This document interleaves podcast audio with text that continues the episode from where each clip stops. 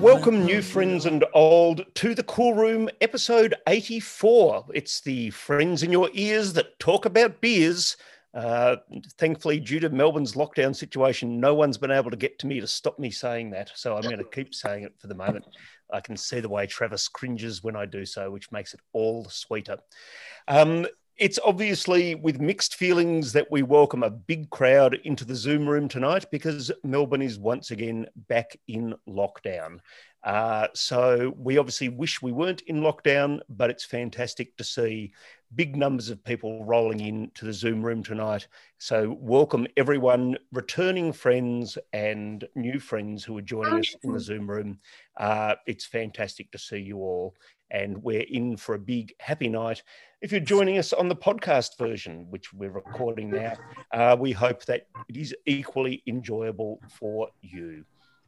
Really want to thank everyone who's worked with us, obviously the guys from Bonehead that we'll come to in a minute or two, but for all of our listeners who have managed to get out and about and help us deliver beer and do all of that kind of good stuff. This week at short notice, it's been an amazing effort to move so many packs of beer out to so many people across Melbourne. So a big thank you to all of you. We've got three more fun events that we've bunged on for COVID lockdown times that are currently available through our Facebook events page, and they all have tasting packs available through our Shopify page.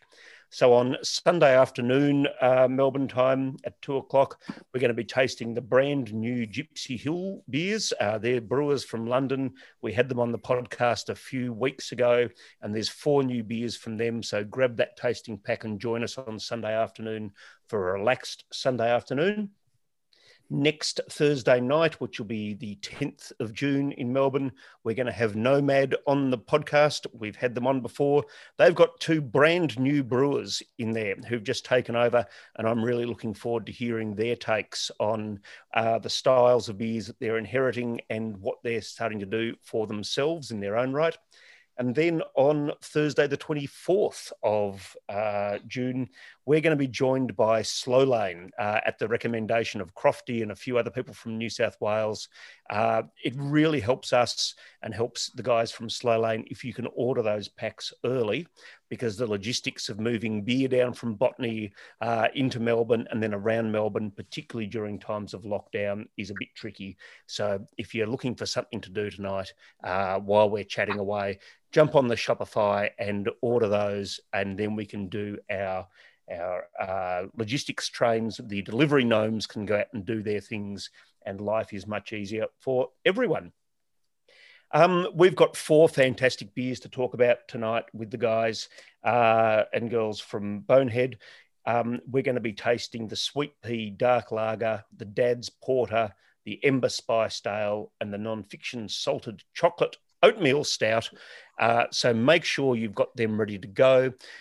We're not suggesting that you try to drink them in terms of entire cans at the speed that we're going to be talking about them. So if you're in the Zoom room live with us tonight, make yourself a little tasting paddle or share them with those nearest and dearest to you.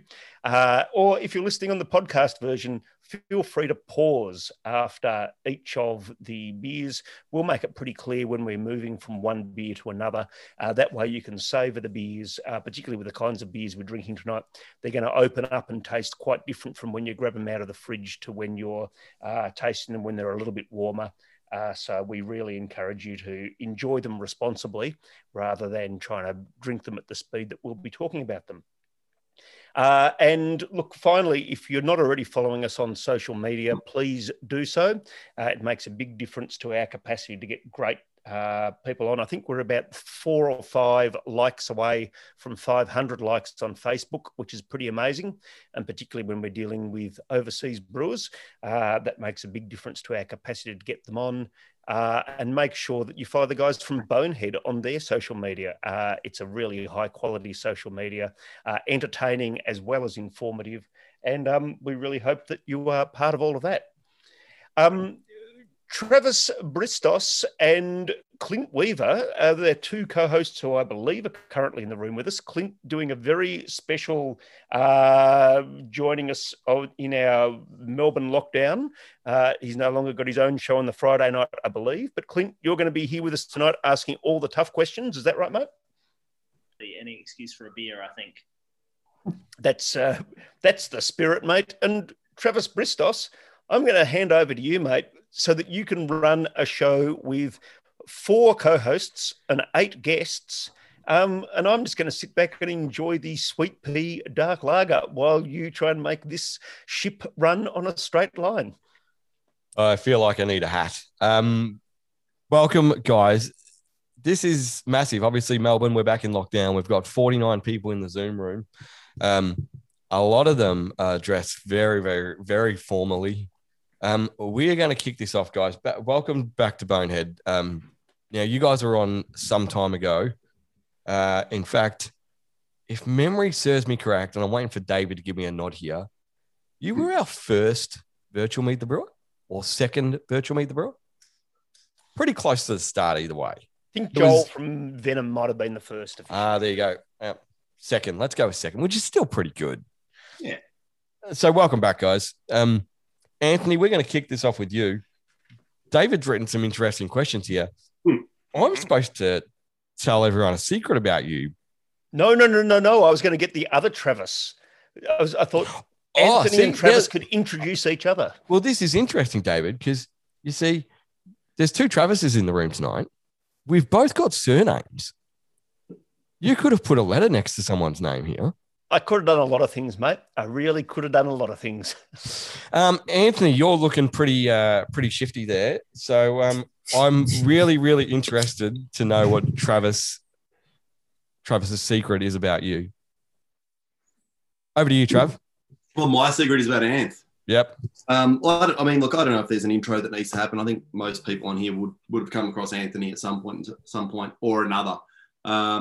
He's the other half of Bonehead Brewing in terms of the owners. Women, mate, it's a hard one, guys. We don't really have secrets, and we've been best mates since high school, so we don't share secrets, even if we do have them. But do you have any secrets that you two know that the rest of the world doesn't know? Is really what I'm encouraging you to. Yeah. I think it's more like an interesting bit of information or a little known fact, which is the guy is absolutely, whilst a legend and great fun when you get where you're going, is absolutely horrible to travel with. You ever get a chance to get on an aeroplane and you enjoy sleeping on the aeroplane, don't ever get on an aeroplane with Anthony Donato. He will spend the entire time sitting next to you, poking you in the ribs, putting your chair up when you're asleep, just generally wanting you to be awake. I love you, mate, but next time you're sitting in another row. All very true. All very true. No lies there. Well, now that he's thrown you under the bus, Anthony, can you return the favour and give us some secrets about Travis? And it shouldn't be based on the tie that he's wearing at the moment. Yeah, how long have we got? 2 hours. Okay. Little known fact about Travis, most people that have met him know that he's rather tall and I'm rather short. Tall Boy and Moose actually stole our thunder. We were going to call it that, but they were around before us. So Trav's about 6'5", Trav, about that? Yeah, thereabouts. Yeah, about that. But little known fact is Trav's not actually 6'5". Underneath that big jacket he's wearing, there's 2 small people standing on top of each other's shoulders. No, but the truth is, yes, he does like to sleep a lot. We once went to Sydney for the Indie Beer Awards, the first year we were open, and our flight got delayed, and I was freaking out like I do in airports, and Trav grabbed an empty water bottle, put it behind his head, and nodded off within about 30 seconds. So he's quite the sleeper. I feel like we've got two different versions of the same story. I know, there. Yeah. It's a very, very insightful sort of little moment. Mm-hmm. Yeah. So nothing too exciting. We have quite a few of the Bonehead team in the room tonight. We'd love to get an introduction from each of you. We're going to get you to pair off, but I reckon, given we've got so many people in the room, we should just make it a free-for-all, yeah? Just, like, see what comes of it. So in saying that, how about we move along to Andy and Cyan. Can you two introduce each other for us? Yeah, so Kian is actually sick today. So he took the whole day off and made me drive down all the way to Rye to do his deliveries. He's a lovely bloke, another giant among men. I think 6'3", 6'4". I want to say ginger. He started work with a giant ginger moustache, and deep into his sort of Irish background and heritage. So many a day, Kian walks into the brewery with a hurling stick under his arm, and knocking over cans and plenty of other things around the brewery, and cops a lot of it from the lot of us because we have no clue what the hell hurling is. And I don't know if anybody else in this room does. I think it's like Quidditch. Yeah, that's as far as we've got. It's some sort of magical experience. It's like the only thing you don't say to anyone that plays hurling, because apparently it's a really hard game. Oh, I feel like we're going to have to Google this. This is quite interesting. Hold on, surely people have heard of hurling. Oh, well, it's Mr. Woo. When did he arrive? It's like a cross between hockey, lacrosse, and wrestling. Yeah, I agree with that. Professional wrestling, or sounds like it's right up our alley. No, like amateur back alley, bare-fisted wrestling. It sounds like where they send like the American hockey teams or the North American hockey teams to go and train how to knock people out. Yeah, that's hurling. Yeah, I'm going to steer this ship and get us back on track, away from the weird sports.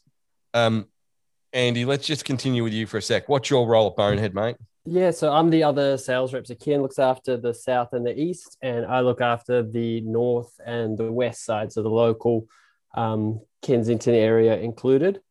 And I also do the social media. So thanks for the shout out on how informative it is. It's kind of like, yeah, my knowledge of hurling and my knowledge of social media management is on par. Who do you want to pass the speaking stick to, mate? Why don't you throw to another Bonehead and we can rattle through? Yes. I'll throw to Joanna, and everyone else is pretty nicely paired up, so they could introduce each other if you want to go on with that. Over to you, Joanna.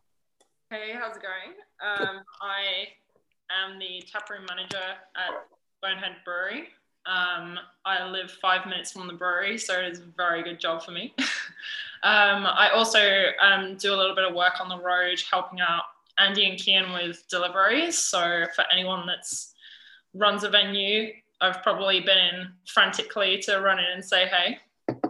I also do functions and events, and some beer festivals for the brewery. So all the fun bits. If anyone has ever had to book a table or have anything to do with the tap room, you've probably spoken to me or heard me talk way too much about every single beer on tap.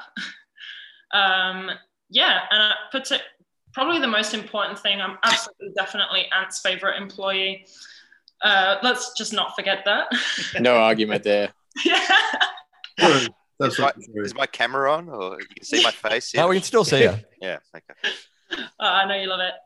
And I'm going to pass over to definitely our favourite bartender in the tap room as well, Freya.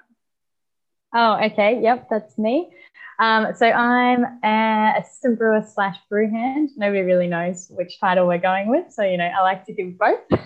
I also do a couple of shifts in the tap room, and you'll probably recognize the sentence, I'll ask my manager, Joanna, if somebody ever has any questions about events or beer festivals. But yeah, I started at Bonehead early this year, really, and also live close by. I don't know if that's a criteria for why people get hired, but, you know, we're all pretty local. And yeah. And I think that I'm not Anne's favourite employee, but, you know, I'm definitely Joanna's, so it's all about proximity to favourites. And I'll pass it over to Carl. Yeah, hey, guys. I'm Carl. I worked at Bonehead for a bit over a year and a half now. Started off actually in the tap house, pretty similar to Freya, actually, and helped out the previous brewer, Steve Duffy, who may or may not be listening right now. And learned a lot from him. And moving forward from there, he stepped away from brewing to become a stay-at-home dad, the legend. And they got the next, I guess, person, Casey, to come in. He's a bit of a rock star with a very knowledgeable background. He owns his own brewery, and he's very good at what he does. And I'm learning a lot from both of them. Still got a lot to learn. And more or less, I'm just like brewing beers and just drinking a couple on the side and enjoying it. Casey, over to you, mate. Hi, I'm Casey. Been with Bonehead since December. One of the brewers here. Pretty fresh on the scene. Trying to brew the best beer we can. I'm definitely known to drink one or two Mum's Pilsner. I think I've got a bit of a liking to it. Well, guys, welcome. That was actually a really good way to do things, because I don't think we've ever actually had this many people all sort of talking at once.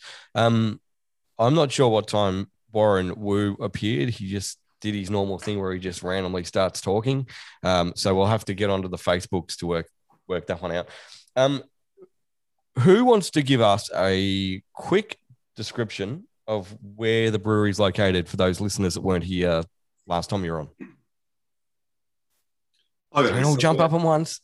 Yeah, I've got this. So we're at 86 Parsons Street in Kensington. So if you know Flemington Racecourse and the Balti Bridge. The lockdown towers last year, more or less. Yeah, there you go. Lockdown towers last year. Or, you know, the place that someone got shot the year before at that venue. We're just around the corner from there. We're going to have some overseas listeners on our page go, what the fuck? Yeah. We're at 86 Parsons Street in Kensington. So it's kind of we're in between Flemington Racecourse and the CBD, just kind of near North Melbourne. As Kelly, who's in the room with us, just put in the chat, and one of the great things about joining us in the Zoom room rather than the podcast is you can type things in the chat and we can interact about that.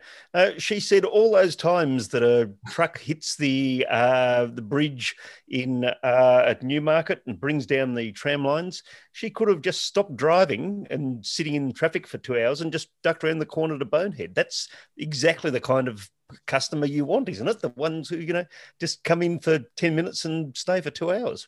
Yeah. Is that because Joanna takes 2 hours to pour a drink? Wow. Oh, no. See, I like the fact that this is happening already and we haven't really even introduced we haven't started. Oh, I thought it was only us that smack talked other people, David. You wait. No. Now that we've got a bit of history to the brewery and we've learnt where it is, I'm guessing everyone's opened their first beer, the Sweet Pea, which is the beer we spoke about on our last venture with Bonehead. So we won't sort of... Sorry, what was that? Check the archives. You heard the man. Check the archives.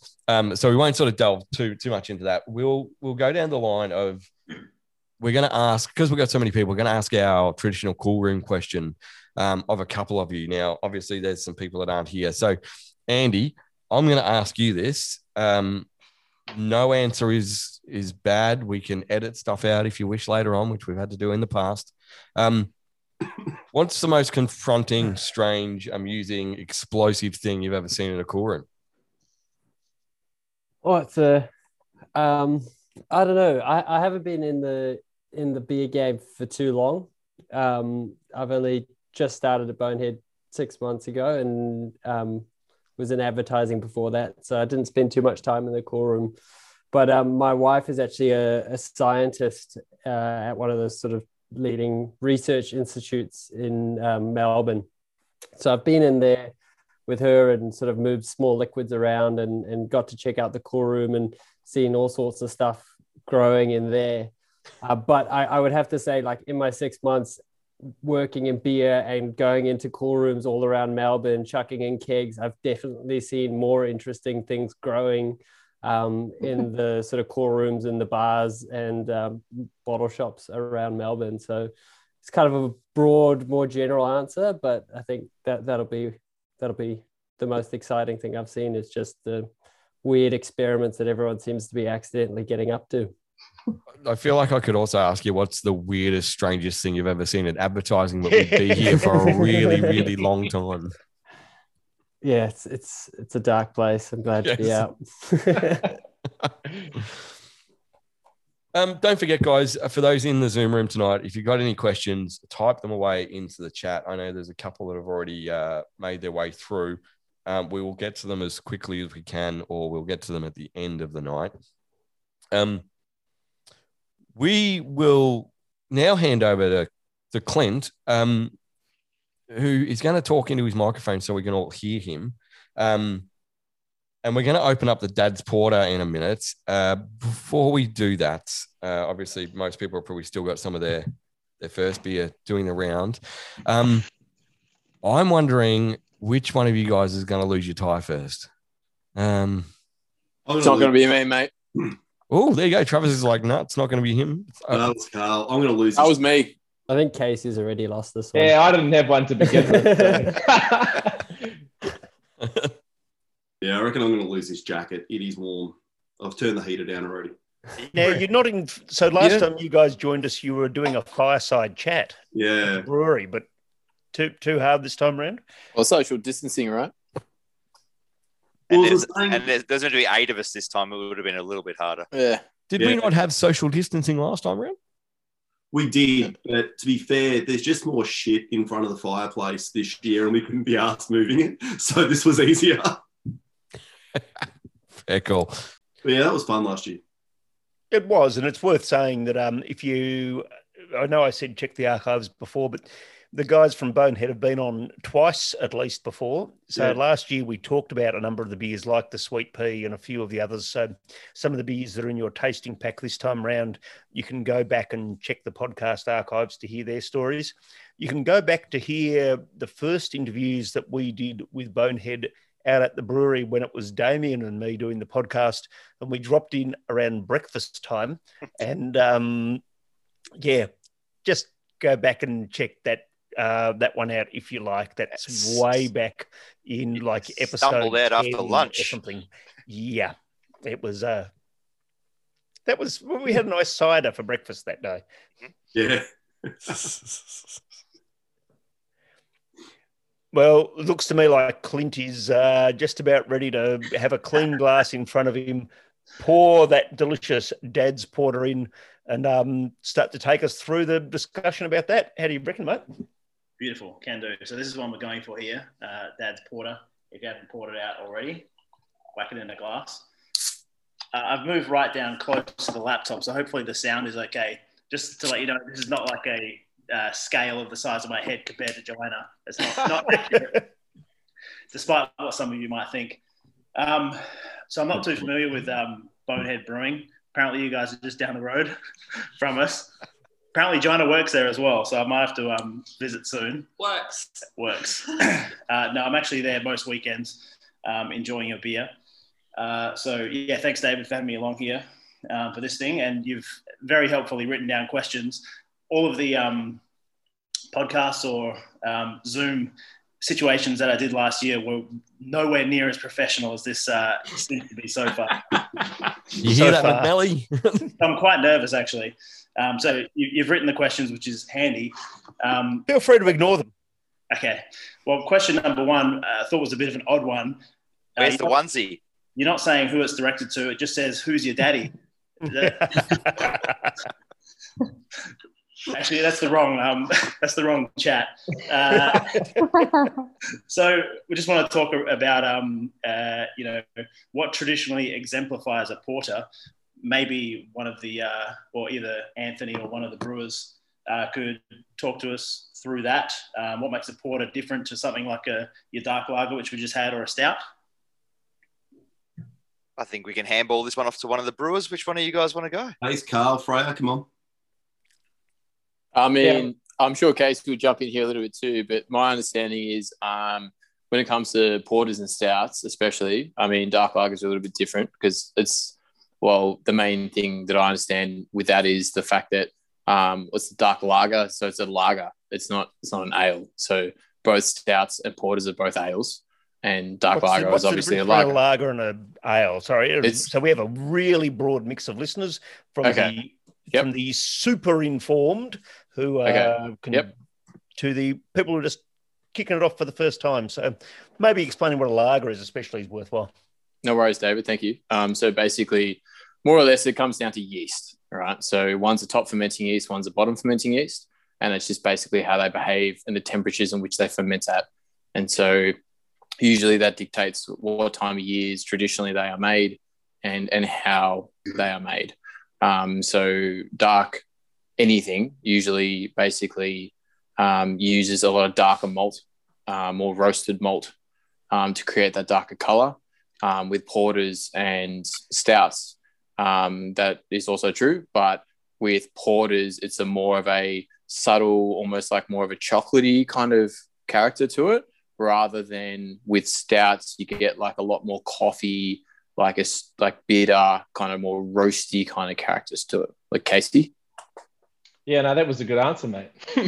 Well done. Yeah, they're usually a bit lower in alcohol. We actually, they're so similar. Carl and I both had to look this up over a beer this afternoon. Sorry about that. No, I think there's just a lot of like just.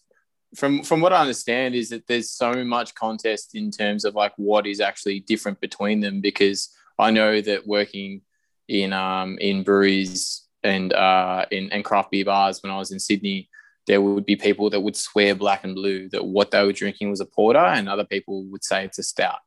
And I think in general, it's this weird kind of grey area, but more or less it comes down to the malt bill and how it's actually brewed. Yeah, and then what we found, the porter originated in London, and then the stout is predominantly from Ireland. So I think, like Carl was saying, they're very similar. Some stouts are more, roasty and chocolatey, roasty and coffee forward, sorry. And then, porters are more lower in alcohol, a bit chocolatey, a bit more rounded, but quite similar. What inspired the addition of chocolate and vanilla in this one originally? I think we've got to throw this to Ant. Yeah, we do. Yeah. So this was an old homebrew recipe going back probably about a decade now that another mate of mine, Nick, who's probably not on this, we just tossed around the idea we wanted to make like a chocolate milkshake only alcoholic, and I'm a bit of a sweet tooth when it comes to chocolate and vanilla, and thought we'd give it a bash, and it pretty much hasn't changed much in 10 years. It's gotten better, obviously, but we used to do this thing. We used to get a scoop of vanilla ice cream in a cup and pour the porter over the top of it, and it's just amazing. So I recommend that to anyone who's got some vanilla ice cream in the fridge or freezer even.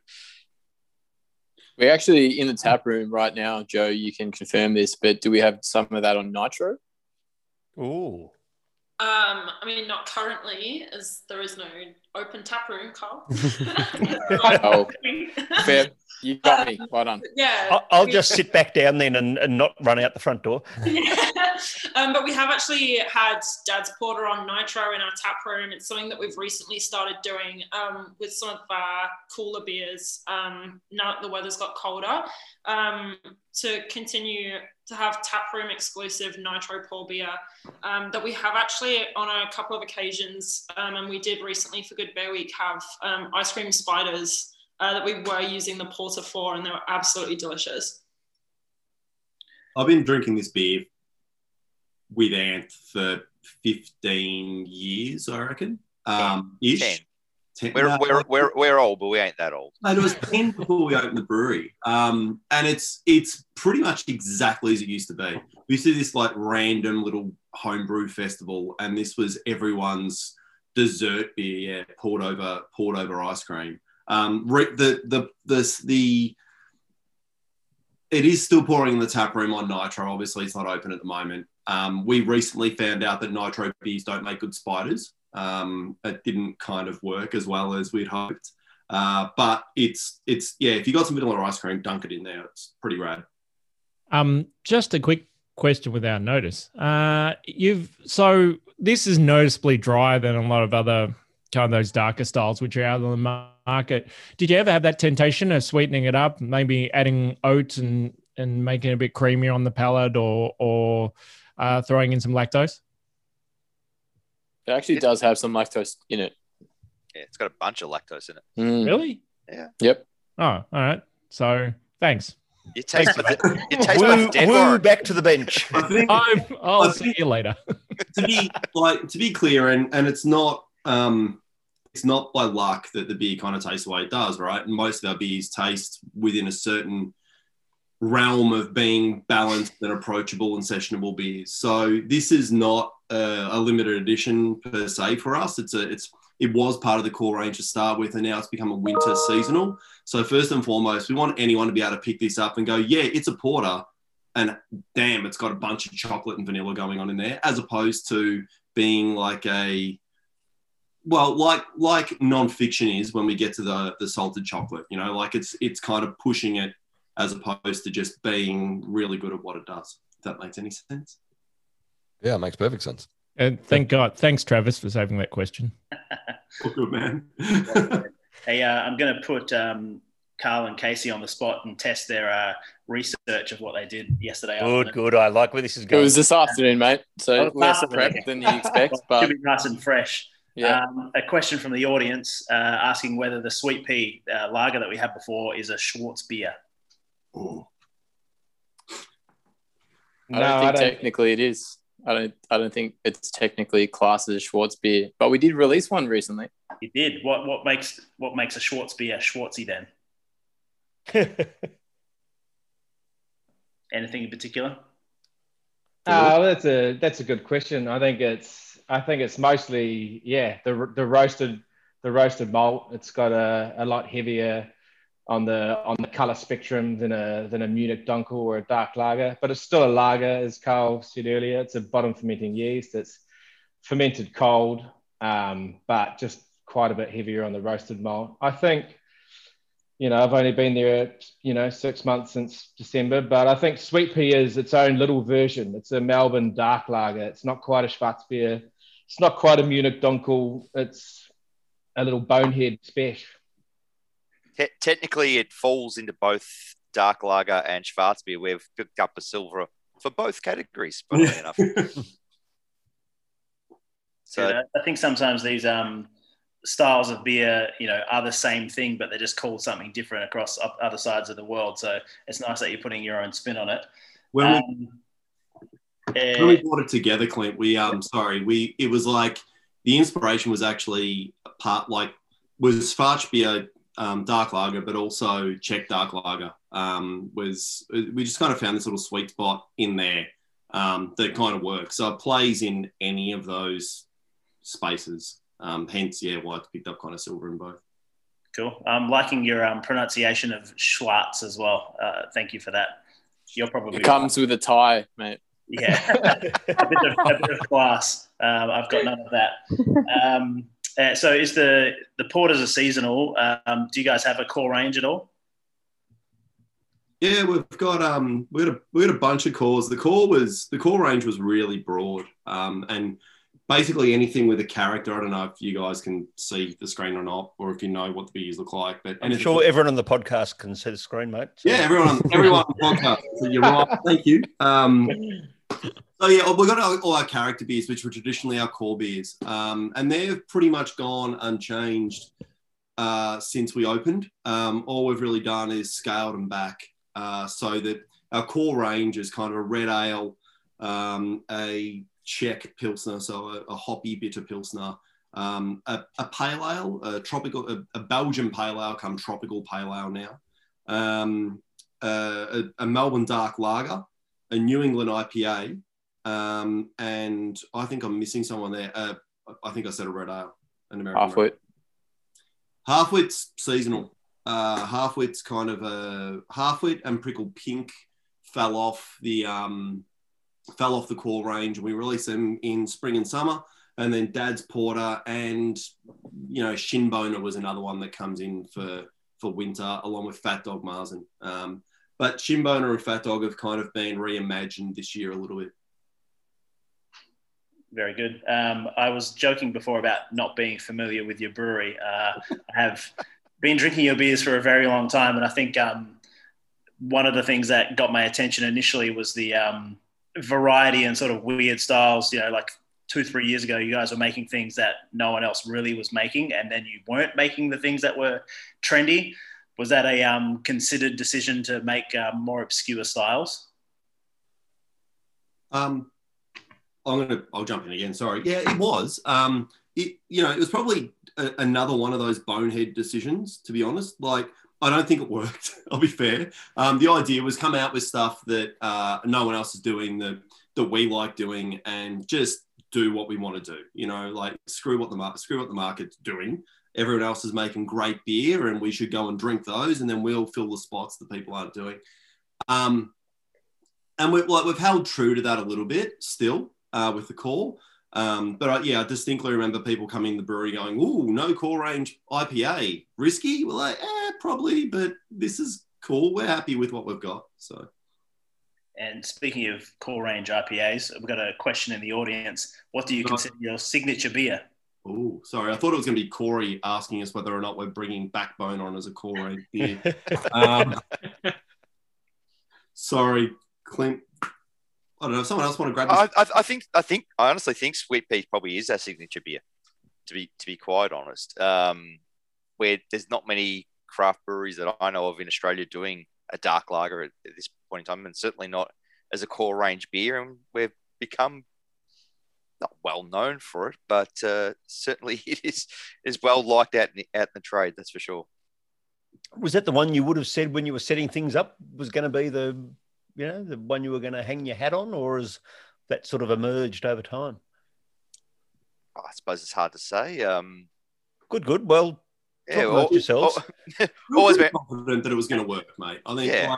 I remember putting it when we put it together. It was like there's no one's doing this. The rest of them are kind of a bit weird, and people might not want a bit of pilsner. Sweet Pea, I reckon we always kind of thought was going to work. It's our second most popular core range beer, the first being the NEIPA, which, in this market, how could it not be? Beautiful. And now we'll move on to the traditional cool room question that we always ask, hey, David? Yeah, it is correct, mate. You're an old hand. And I'm picking on Casey and Carl once again with what's the most strange or amusing thing you've seen in a cool room in your time? I think mine came about quite recently, actually. We have a farmer named Tom. Forgive me, I think he's Macedonian, but he gave us some boiled eggs for Greek Easter painted red. And Orthodox Easter. Orthodox Easter. Oh, yeah, we are in such fraught territory here. We've gone from nice, relaxed conversation into... Well, yep. Keep going, Casey. You lost the northern suburbs there. You lost all of the northern suburbs. Anyway, they're red. They're red painted eggs. So I think those, without a doubt, the cool room were. It's probably the strangest thing I've seen. And I did enjoy quite a few of them during a brew day. If that's genuinely the strangest thing you've ever seen in a cool room, you have to have had the most charmed cool room life of anyone that I think has ever been on the podcast, brother. Like, we're used to dealing with cool rooms in hospitals, cool rooms in meat factories. When Warren Wu was first on the cool room, there was a shark in his parents' cool room. Is that really the worst you've got? I definitely haven't seen that, mate. Well, yeah, maybe just general filth. But I was trying to think of something a bit abstract. But I reckon you got to know Case to get that answer. Like, he's the most laid back, chilled, nothing's going to phase him type of cat I've come across. So I reckon he's probably seen a whole bunch of random shit in cool rooms and just been like, oh yeah, it's a cool room, you know, like that makes sense. But red eggs, like, you get red eggs. Why are they red? How are they red? Can we eat them? Are they? What is this? Where did chook come from? They're painted, Travis. Yeah, they're painted. Oh. Honestly, man, they were there for a week. I didn't know if we got eat them or not. No, I ate most of them. Yeah. Anyway, I'll pass it on to Carl. Yeah, good segue, mate. Thank you. Someone else. So Casey and I were actually talking about this today, and I had to have a really solid think about it. Honestly, I mean, I think I've seen a few things whilst working at Bonehead, but I've got a bit of a hospitality background as well. I've almost probably clocked up about 10 years of that, and Casey kind of mentioned something to me today that I thought was very funny, and in terms of one of the most like shocking, disturbing kind of things you'd see when you see a cool room, and that was a neat one, just because they don't really exist. We saw one today, Carl. A neat one isn't some sort of euphemism like for something. Is clean, it? You're just saying it is a neat, clean cool room. An orderly, clean cool room without. Anyway, you know what I'm saying. But it made me think, and it reminded me when I used to work, kind of more, I guess, when I got into the craft beer scene. I was living in Sydney at the time. I used to work.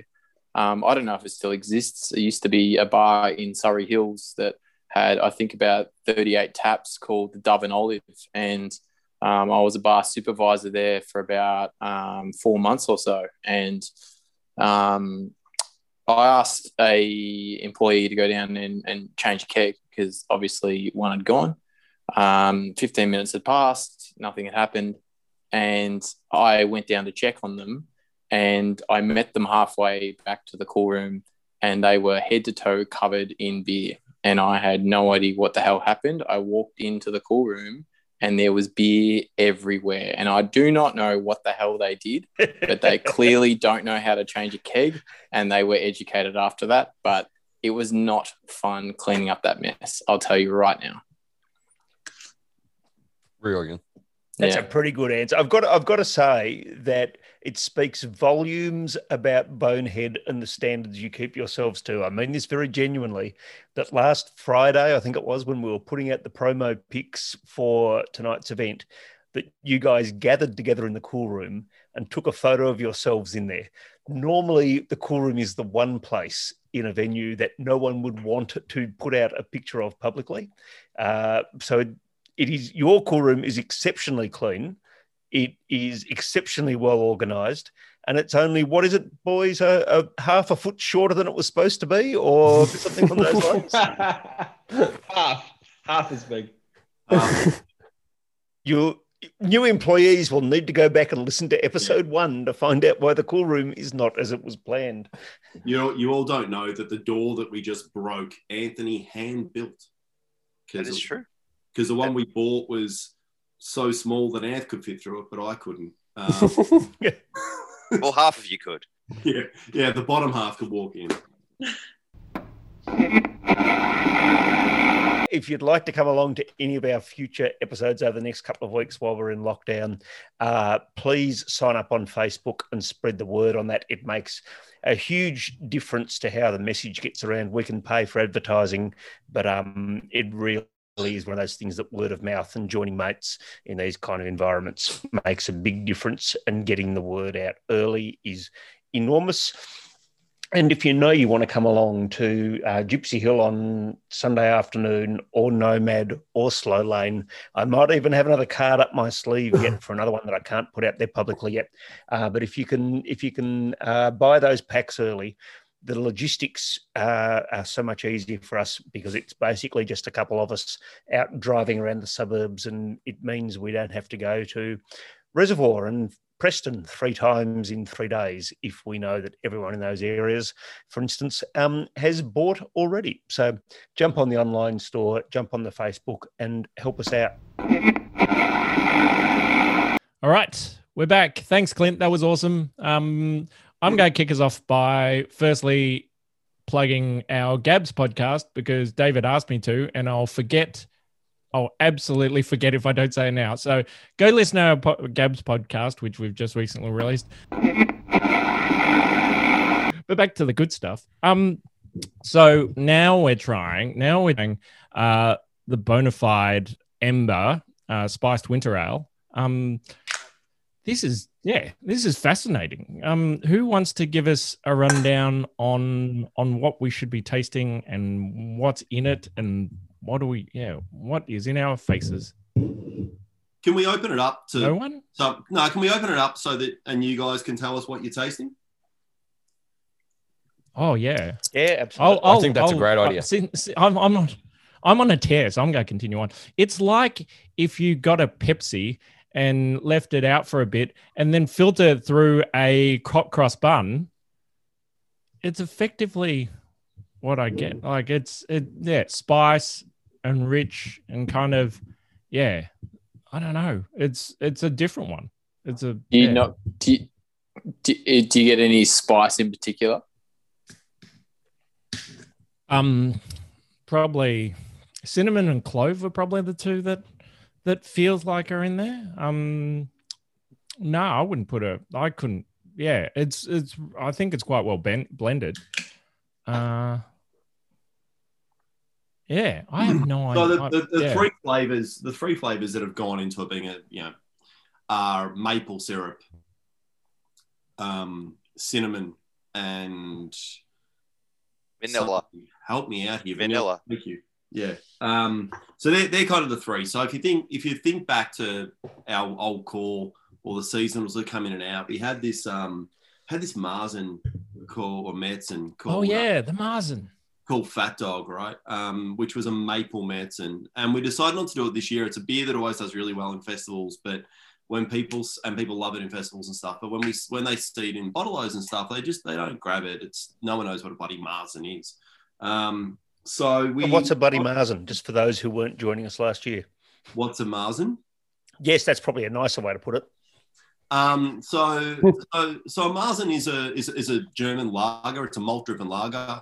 Essentially, it's a really broad style of beer, and it's ultimately the beer that everyone. If anyone's been to Oktoberfest in Germany, then that's the traditional beer of Oktoberfest. We do an amber version of it, and we spice it with maple, right?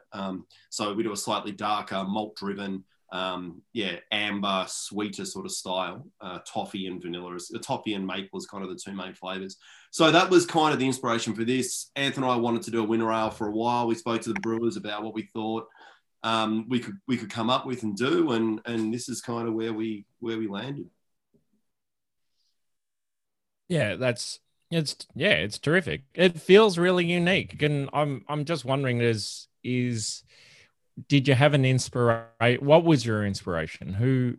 Was there something that you were kind of trying to eye in on, or was there kind of vague beer that you were thinking about when you were doing this? I'll throw to Anthony on this, but there was a beer I actually bought back from Granville Island brewery in Vancouver an eon ago, which it was like the only beer that made its way back to Anthony because the rest got, I don't know, drunk on layover or something. So I don't know, Anthony, you might want to describe that beer. Yeah, well, it was absolutely nothing like this one. But sorry, Anthony, when you speak, can you just say, yes, I'm here live in the chopper?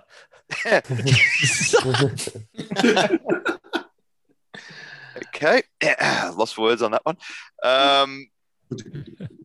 Yeah, absolutely nothing like the beer Travis is describing from Granville that I can remember, because that was closer to our chocolate porter than it is to this beer. But when I think about this beer, it's the idea, if you look at the picture on the label, it's got, you know, a nice bonfire on there. It's the kind of beer I think you'd like to drink beside a fireplace. Think of our podcast last year, David. Mm. Mm. Yeah. For me, it brings back memories of a Sunday morning trip to the pancake parlor when I was a child, because it's got that kind of vibe going on. Yeah, it totally has that. I reckon it's got that vibe too. So it feels like you guys, of the adjuncts that a lot of other breweries use, you guys really don't seem to be afraid of using spices in your beers. Is that like a conscious choice, or have you kind of just meandered that way over time? I will say that this is more of a Travis thing than a me thing. He's certainly been more willful to put spice in a beer more than I have, and on certain beers like this, it's certainly worked, in my opinion. Anyway, it's honestly just something I've always done. I mean, Anthel, weird shit in beer. I mean, Anthel say that, but I distinctly remember, and we still do, red prickly pears. Hardly a spice, Travis. Yeah, but still otters. You guys are so much more fun when you're not in the same room. Yeah. And they can't hit each other. I know he's got a pretty long reach, Warren. Like, I reckon he can get me from here. It sticks. Yeah, no, like we've always just, yeah, I guess, you know, like we have a core range that's kind of a little bit different to like a standard core, I imagine, like pale ale, XBA, or you know, whatever it might be. So we with our limiteds, we're putting out limiteds so frequently that yeah, we kind of have some fun with stuff, you know, like what can we do? And we're only doing it in really small batches. So, well, if it doesn't work, then it doesn't work. We'll drink it, you know. So this range is quite different to the other range. I'm looking at a few questions asking about this range, and the like going on. The labeling question that we always like. You guys haven't got tasting notes like you do on your other beers. Is that, yeah, what was your thought behind that? Was there any thought behind that? Was it the labeling more, a little bit more, I don't know, mysterious on purpose? Was that part of the shtick? You're not going to ask the question that was written down, Warren. I was wondering whether you were going to do that or not. No. Yeah, I think it was a conscious decision, to keep these a bit more slick and premium and very matte black and that kind of thing. I'm probably the wrong person to be speaking about this. I'm not the marketing genius, if you haven't read the bios in the description. I'm just the other guy. Who should we throw to for that then? I think that the man with two people standing on their shoulders might be the one to answer this one. Jesus Christ. Look, it's not, marketing genius, you idiot. I've got no idea. We can throw it over to Clint. Should we throw this over to Clint? Yeah, Clint, you answer this one. Yeah, Clint. How good is it being a throw over to someone? No, honestly. I remember when you two delivered beer. Yeah. Yeah, like, can I just before we get into it, like, can I just a huge shout out to the team? This is the first time I've been on a podcast where I've had, like, 99% of our staff on. Keen, unfortunately, is unwell. So thanks, guys, so much for doing this. And thank you so much for the legends you are and what you bring to the table for us, because that's, you know, that we had a really stupid dream and you guys make it work. So thank you. And an extra shout out to our very first staff member who's hiding in the shadows there, Stephen Duffy. I can see you there. So look, with a brewery like Bonehead Brewing, it's really, really hard to be taken serious. So, because it's a stupid name, and we're kind of a little irreverent with what we do. So we needed a series that was a little bit serious, that was just about, you know, quality beer and without all the other shit that's on the can, to be honest. Ant's not a big fan of words on cans. He doesn't read anything. Or in general. I'm a pictures man, Travis. Yeah, and I'm the opposite. Like, if you read the core range, that's kind of enough is enough, right? Like, there's too many words on there as it is. So we needed something that was we've got two limited release series that we feature pretty heavily. One is Smells Like Pop Culture, where we can be stupid and daft, and it can be all about the irreverence and, you know, like a random strange idea that just makes sense as a beer from a pop culture reference. You know, like let's do a smash beer, Hulk Smash, and be a single hop, single malt beer, that type of thing. And then the other side of it is just like a slightly more serious note, which is Bona Fide, which is not about the name. The names don't make any sense. I keep being told that all the time. No one gets it. The images kind of denote what the flavor profile might be, but it's just about the beer, the style of beer and the quality of the beer, and that's it. You know, you guys can tell us what you think it tastes like, and all that stuff's on Untappd, as everybody else is, as it seems. Actually, I should mention that Andy named this beer. Of course, he wanted to call it Amber, but with his Kiwi accent, we thought he said Ember. So we decided to call it Ember. Much better name. Thanks, Andy. You're welcome.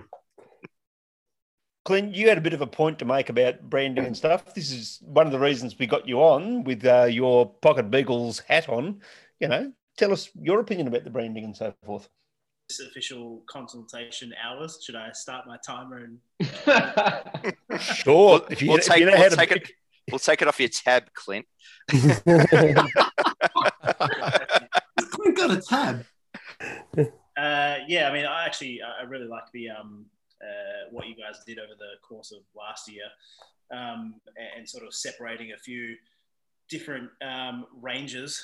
And I said in the comments there that it's meant to be about targeting different audiences. So I guess with you guys, like you've said, your Bona Fide series is a bit more experimental, and you're probably, you know, you're targeting the definitely the more craftier market and those people who are buying beers weekly, different new beers, and looking out for the newer stuff as opposed to your core range, whatever. But it's if you guys released all the same beers, like with the core range sort of branding that you have, you would have, you know, 40 odd beers every 3 months that sort of look the same, and people wouldn't know which ones to go for, or which ones belong together, or which ones are meant for them.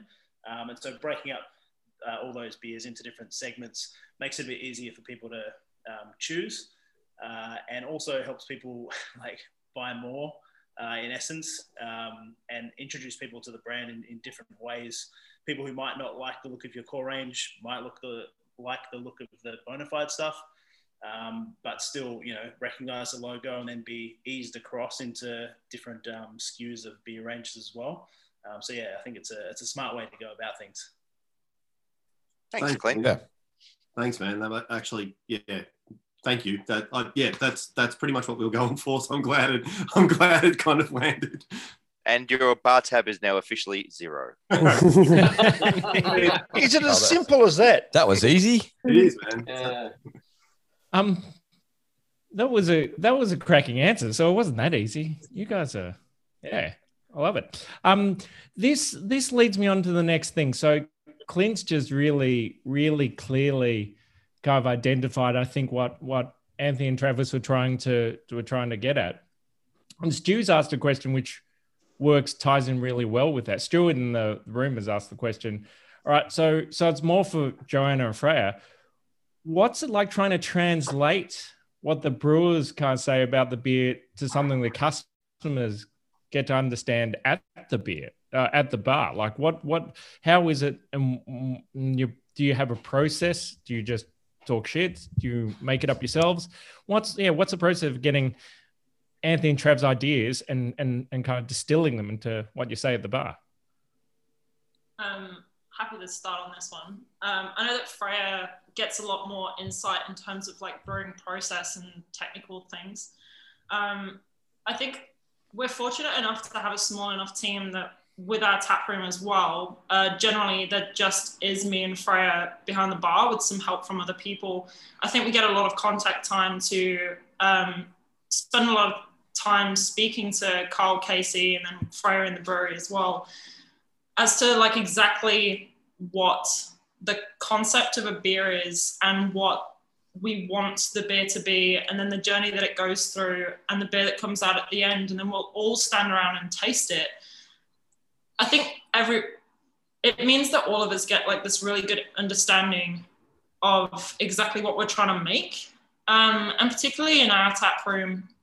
And I'm sure the sales guys get this as well when they're trying to sell to trade and trying to sell the beer. It's like, you have to pick who you're speaking to and the way that you're speaking to people when you're describing a beer to someone.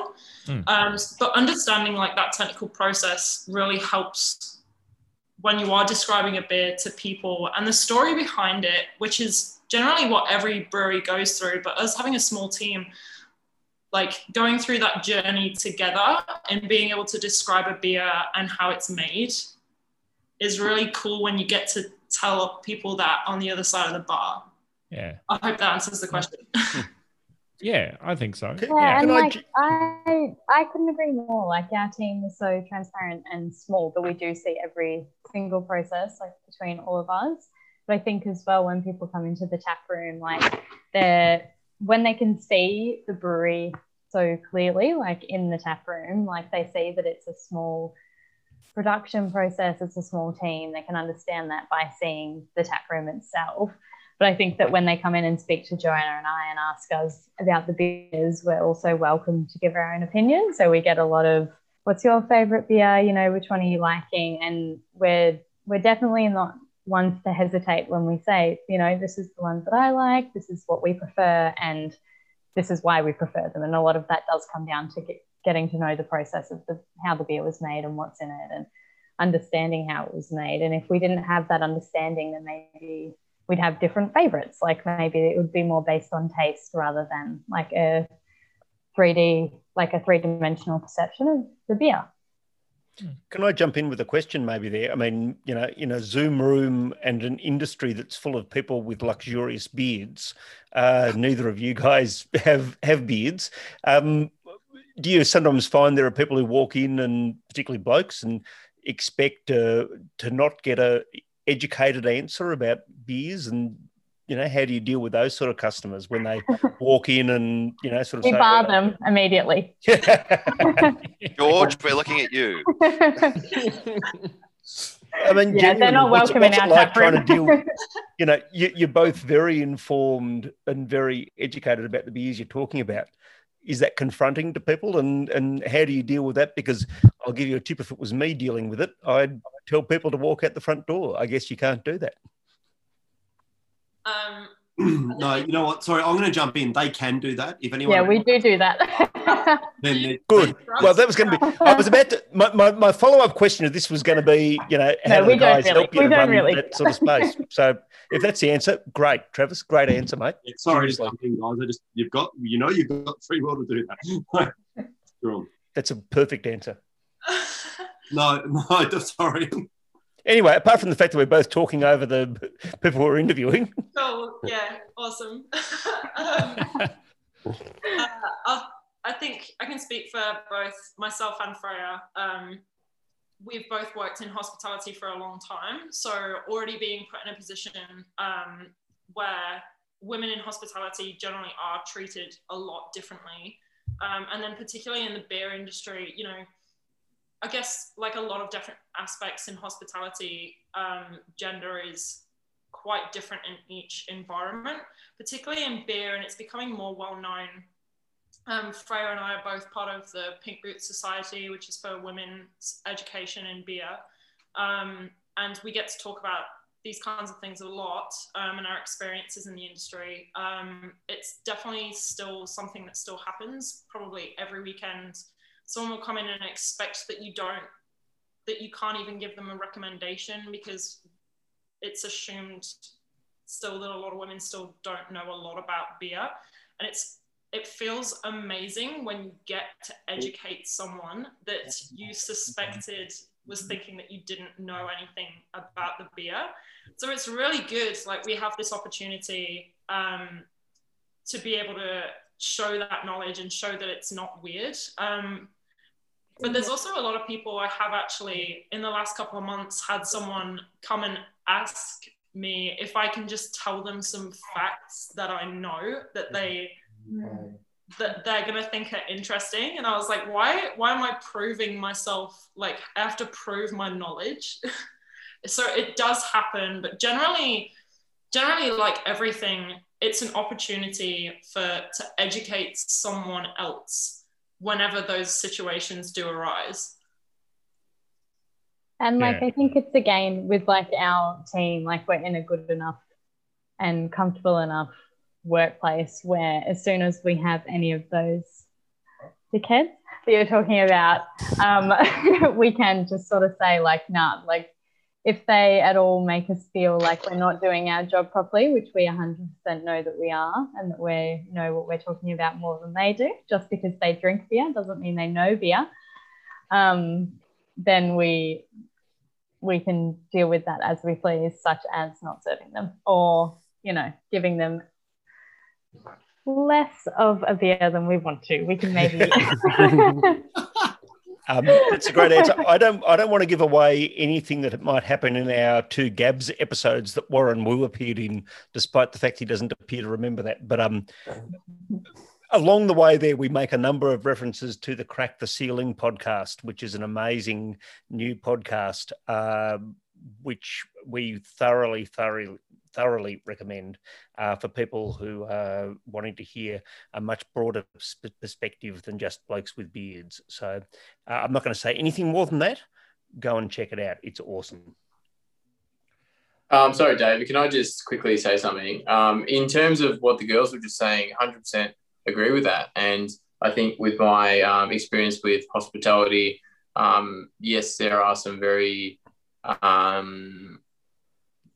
interesting people that think that I know better than staff in general. It doesn't matter what the gender is, but I think it's really interesting too. When I was working in hospo, and there's a lot of, I guess, people that don't generally like beer because their version of beer isn't something that they like, because it's like generic in terms of it's Carlton Draft or it's Tui's or whatever, and they don't understand that there's a different side of beer. So it was really interesting, I think, to try to get them to experiment with their palate in terms of what actually beer could be or what they actually like, instead of like beer as like a heading.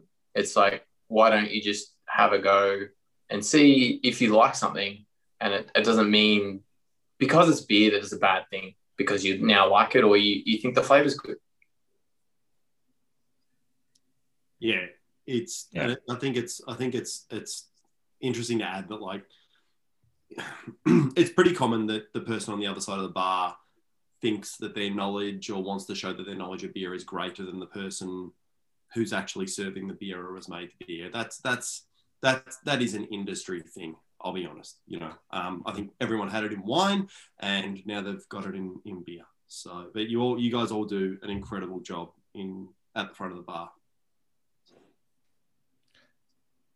Oh, I've got a tear in my eye. It's really sorry, sweet. I want to beat my time of taking 2 hours to pour a beer, like Hans said. It's a personal time. My tongue. I'll show you how to pour one day, Anne. Don't worry. Okay. Yes. I'm going to be schooled. I love it. While we have Freya and Joanna there, let's ask them the traditional podcast question. I hate calling it traditional podcast question. What's the weirdest, dirtiest, strangest, smelliest, awful, dead or alive thing you found in a cool room, or the storeroom, the dry store, or any other part of hospitality? And I like it when hospitality people answer this question, because their answers generally are a lot better than Casey's. Know, like, yeah. Hey. Yeah, the old blue egg. Yeah, I feel like when Carl said that his was seeing somebody covered in beer when he went down to the cool room, it's like, or to the cellar, it's like, yeah, we've all definitely seen that. But mine is like, well, I feel like you totally haven't worked in... like completely covered in beer. Yeah, well, but I feel like you haven't worked in hospital until you see someone doing nangs in the cool room, surely. What? Yes. What? Yes. Now, I have no idea what that means, but I do feel like we're getting to the nub of the matter here. Anyway, passing to Joanna. And that wasn't in our cool room, I must add. No, that was not at Bonehead. I thought that was for just blowing up letterboxes. I feel like, I don't know, I feel like there's a lot of things my memory is blocking out that I've probably seen in a cool room. From a professional in hospitality, I know that with cool rooms have to be kept very clean and, you know, should be, yeah. Food. Yeah, they should be. But to store food and stuff like that. But I'd say like some of the worst things I've seen in a cool room is definitely coming from the UK and working in a bar that has 6 car scale taps. And then when you put inexperienced people in charge of changing car scales and having to smash a peg with a hammer into a cask of beer, yeah. You definitely see a few water fountains. I've worked at a few bars of Cascale where the roof is just constantly dripping and it's not coming from outside. So that's not great. I feel like the biggest challenge that I probably have most recently is definitely down to Carl and his constant leaving of bananas. Yours. I don't know if that one is mine, actually. I think it's Freya's. There's always a banana, and it's always... Yeah. Is this one of those things that in a bar or any workplace... You've got to get your nutrients. But is this one of those ones where everyone has presumed it's Carl's banana? Yeah, but Carl doesn't think it's his banana, so no one is moving it. David, so it's okay.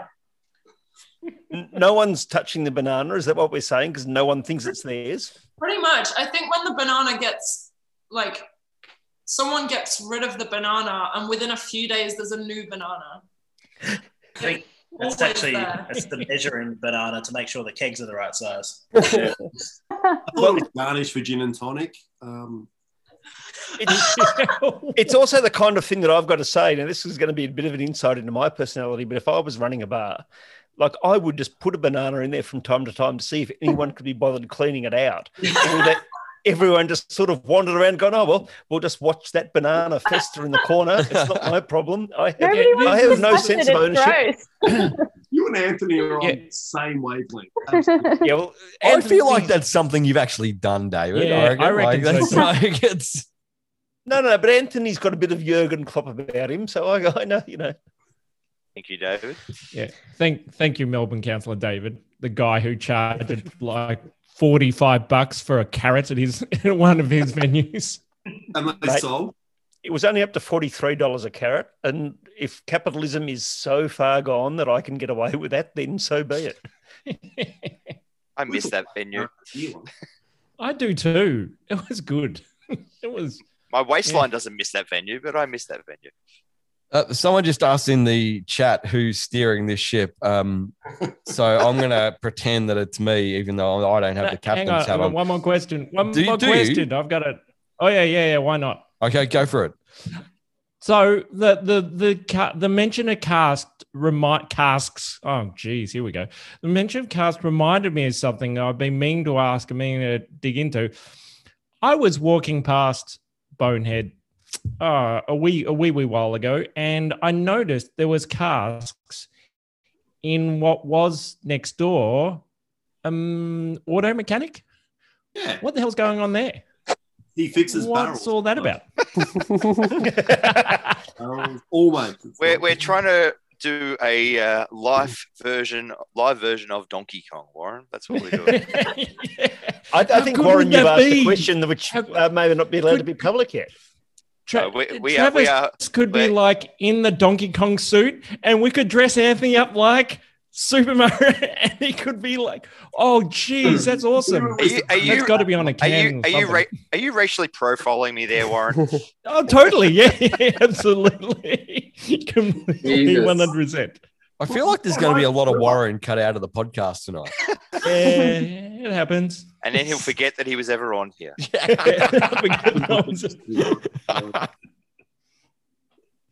We are very slowly, because it was meant to happen 12 months ago, moving into the factory next door.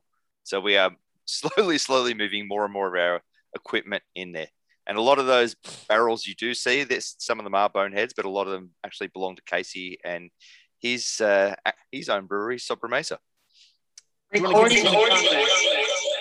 Oh, that's cool. Whoa. Did someone just hit a name? It's a Super Mario boost. Who did that? I think we've selected. After his banana. I spit it out. Casey, I'm going to throw to you in a second so you can give us a bit of a rundown about your project. But before you do that, I just want to know, is the panel beaters still actually running as a panel beaters, and are you trying to infuse some of those sort of, undercoat levels of a panel van into the flavours of the sours you're brewing? If only, David. It's actually a mechanics workshop. It's not a panel beaters. No. So it's more stouts you barrel out. It's more exhaust fumes than paint fumes. Casey, what's the other project, mate? What's with all these barrels moving into Kensington, probably without a planning approval? No. The government approved it, mate. Yeah. Council haven't, Case. That's what he's talking about. I'll be the judge of that. Councilman David Griffiths is meant to approve it, though. My partner Hannah and I have just started up our own brewery since May last year, called Sobremesa Fermentary and Blendery, and we're doing a bunch of saison kind of barrel fermented stuff, bit of farmhouse ales, and we've been fortunate enough to. Move in to the warehouse next door and occupy some of the space out the back. Now, have you got an Instagram account or any of those sorts of things? And can you say the name slowly so we can find it? Because we do. So it'll probably take a bit of a spelling. Let's see how we go with that then. Yeah, Sobremesa beer. So Sobremesa beer. That's our Instagram. We've got a little online Shopify store if anyone wanted to order on there, and we're slowly getting into a few bottle shops and bars around Melbourne. That's our thing. Where can we find at the moment? Say that again. What's in store at the moment? What kinds of things can we be enjoying? So we've only got two beers on at the moment. We've got a dry hop table saison conditioned with Brettanomyces. Then we have a barrel fermented saison that's been aged on lavender and wildflower honey. Just both of which are absolutely amazing. Cracking beers, absolutely delicious. What's Sobremesa mean? So it's a Spanish word which, like a direct translation, means around the table, but. It's we took like a cultural definition, which is the time spent around the table after lunch or dinner, where you just enjoy the company and you're still drinking after your lunch and you're chatting to people. So it's like in Spain that's the time period after you've finished lunch. I think it's like the Australian version of kick-ons. Or sinking tins, as you were saying. Yeah. That's the meaning. That's the meaning we took from it, anyway. Who's your favorite retailer? Plug a shop. Who can we buy? Who should we buy this from? Probably Mr. West would be the number one for us. They've been big supporters since day one. Or if you're over the southeast, Grape and Grain. Or maybe we could even put a few up in the old Shopify for the cool room. Would appreciate that. We can do that. Guys, if you like if you're into that style of beer, or even if you're not, you know, you should give them a try. Subtle, nuanced, balanced, beautiful beers, really well crafted. Yeah, like Case does an amazing job for us and an incredible job at Sobremesa. So, thank you. Well, I've got to say that that feels like a segue to me, because when I hear subtle, nuanced, balanced, I think David Griffiths. I think it's about my time. You hit me with that "where's your planning permit" with it like a sledgehammer. What are you? That's got. Why has that got the biggest laugh I've ever got on 84 episodes of the podcast? That's outrageous. I'm going to move us on, friends, to the fourth beer that's on our tasting list for discussion tonight, the Nonfiction, the Salted Chocolate Oatmeal Stout. First of all, thank you guys for, and particularly Andy, but I know there's a big crew behind it, for making this beer ready, able and deliverable for us this week. You rushed that through. Andy, tell us the thought process behind swapping out the Schwarz beer and chucking in this beer before we even start to talk about it as a flavour sensation. That's an absolute decision of necessity there, David.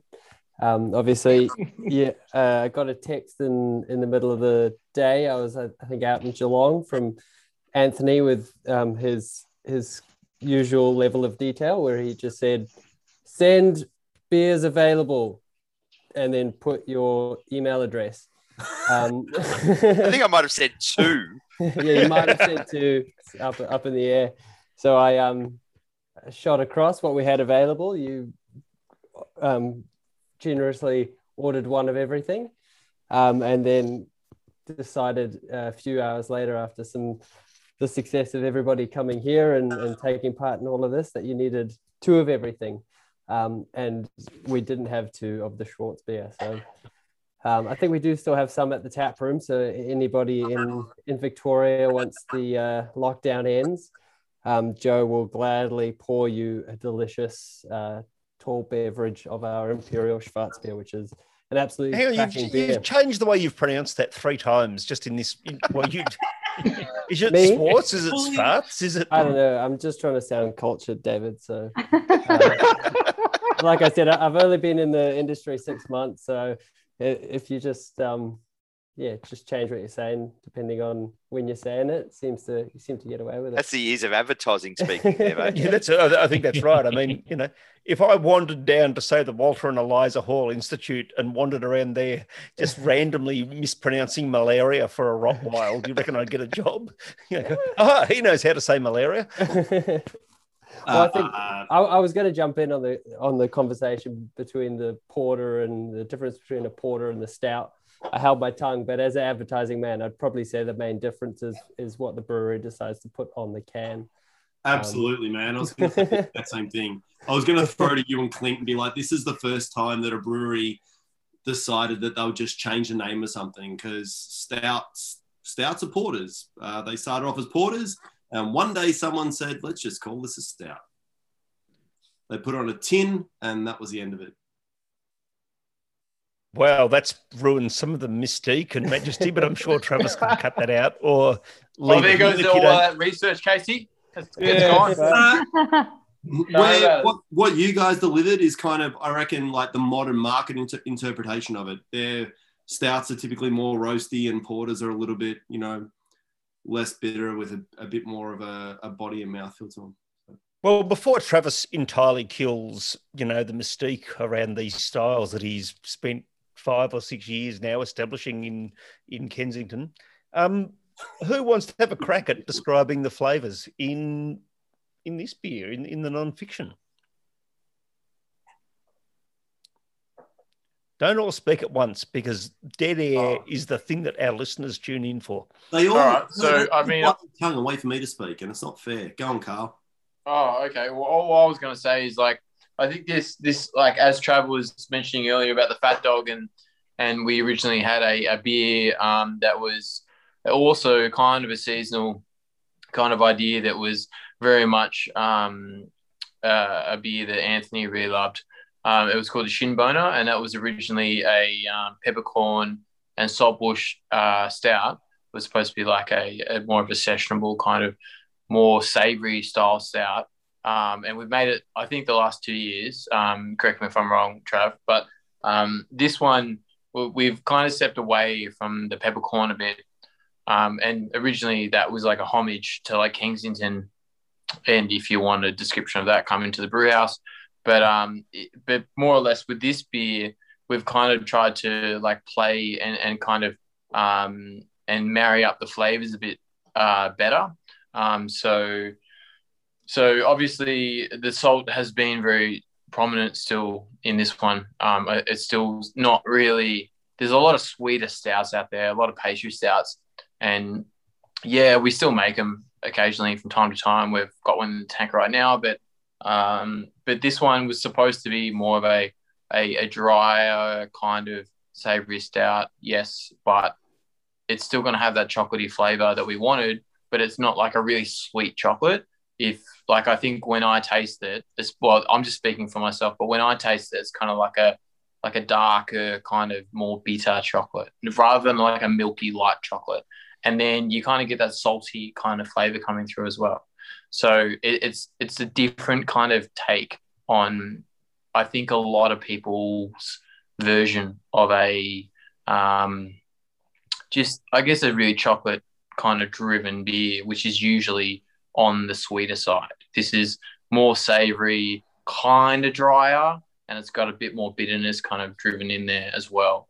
I think this rendition's done pretty well. I'm excited to see what happens next year. Can I just ask, as I taste this, often when something's described as an oatmeal stout or an oatmeal, any kind of beer, to be honest, the oatmeal is really prominent.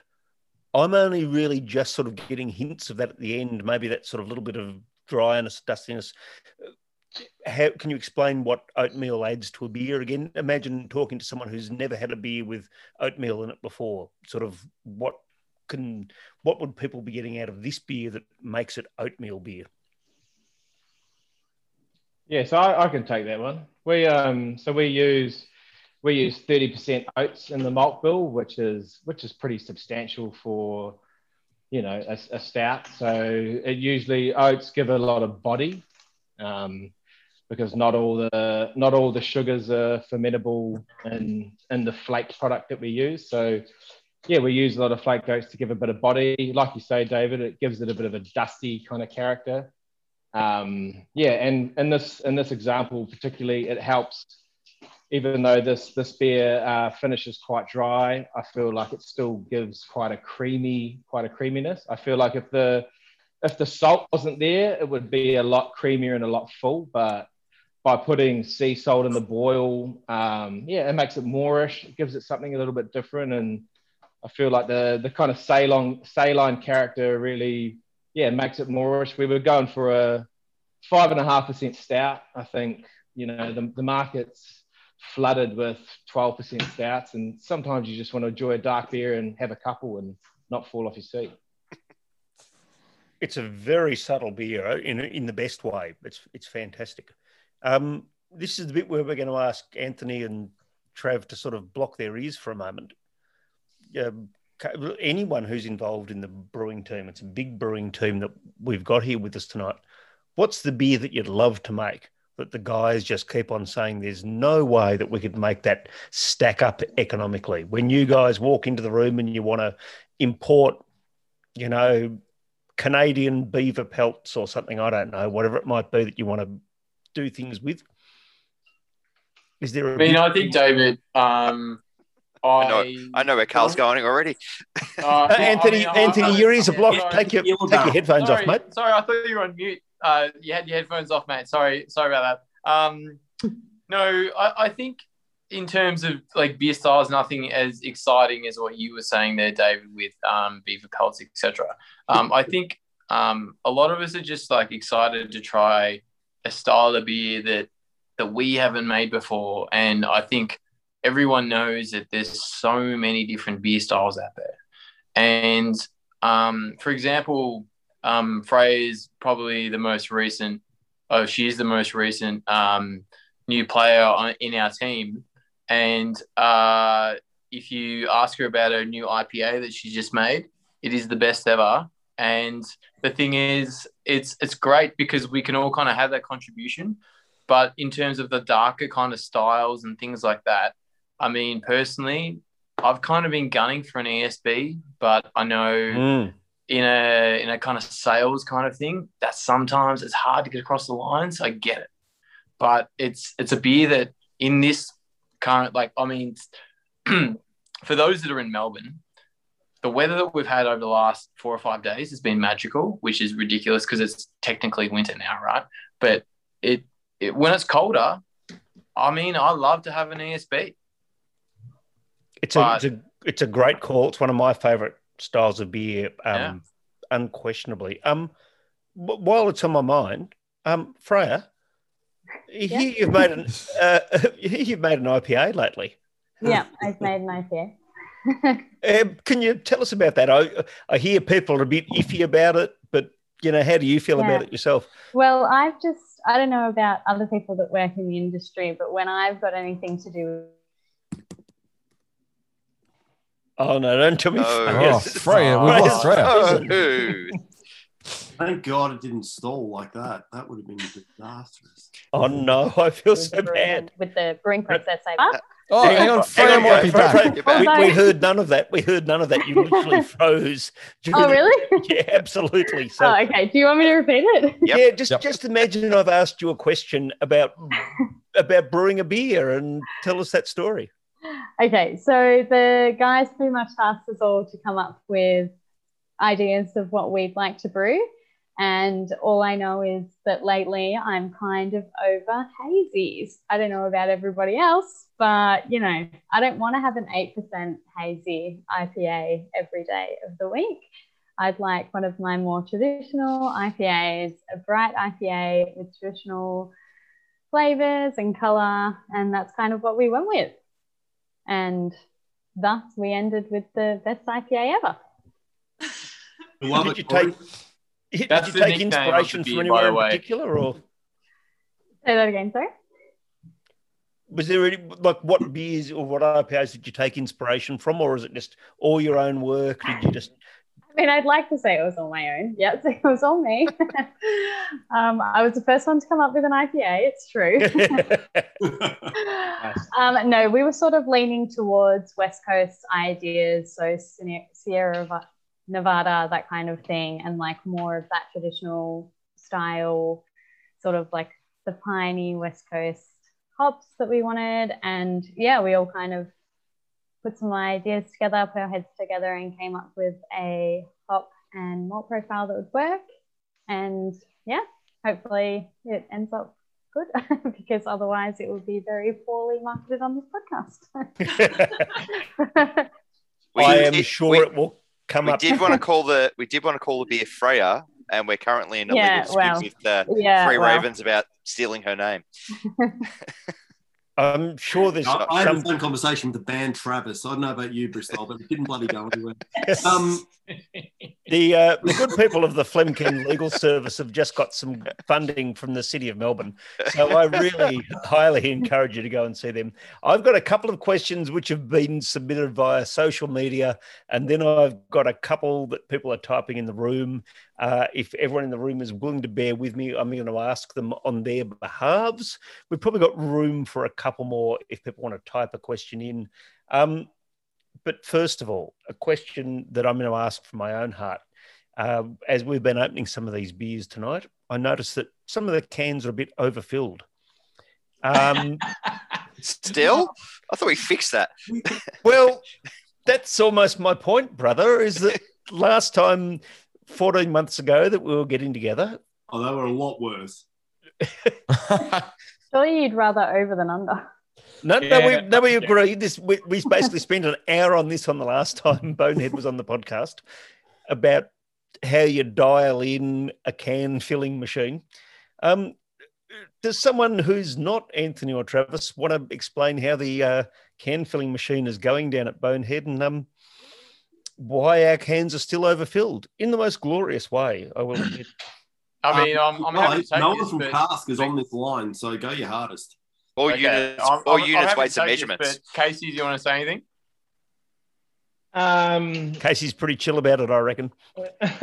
He's chill about most things, mate. We've been dialing in our canning process pretty rigorously over since I've been there, and I'm sure they were doing that prior.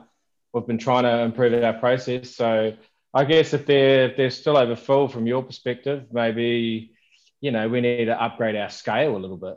I mean, I don't think from a foaming perspective or a fill height, our cans are off point. So, maybe we are just giving a bit too much to the consumer. But I don't know. We'll have to revisit that if that's still an existing issue from your perspective. I think I probably speak for all consumers that every time from now on that I open a can that I think is overfilled, I'm not going to drink it. I'm just going to leave it and then bring it back down to the brewery one day and go, this was overfull. I can't possibly have a crack at drinking that beer. I don't believe you at all, David. I will kind of expand on that a little bit. I think from what we've been told that in terms of best practice, that we obviously don't want to cheat the customer at all. So when it comes to trying to fill product, we don't want to then rob them of what they're actually buying, because it says how many mils are supposed to be in the product that they're buying. And we don't want to not have that to be true. So we use that as like a weight scale in a comparison to the weight of the can. Obviously some beers, depending on the beers, weigh more than others. And yeah, I can see that some cans may be higher than others because of that alcohol content or how heavy the liquid actually is versus the liquid capacity of that can. But I think in general, our consensus is that we try to hit a pretty reasonable margin when it comes to not underfilling it at all, but also not trying to play the dice. Because if you overfill like 10 cans by 10 mils or so, or 20 or 30 mils, maybe that's extreme. But or you either do that or you underfill 2 cans. The liquid you're losing in the underfills is suddenly not how much you're overfilling. So it's better for us to be a little bit over than too much under, because we don't want to cheat the customers in that way. Absolutely. That's a magnificent answer. I'm sure that's exactly what Travis and Anthony would like you to say. No, exactly.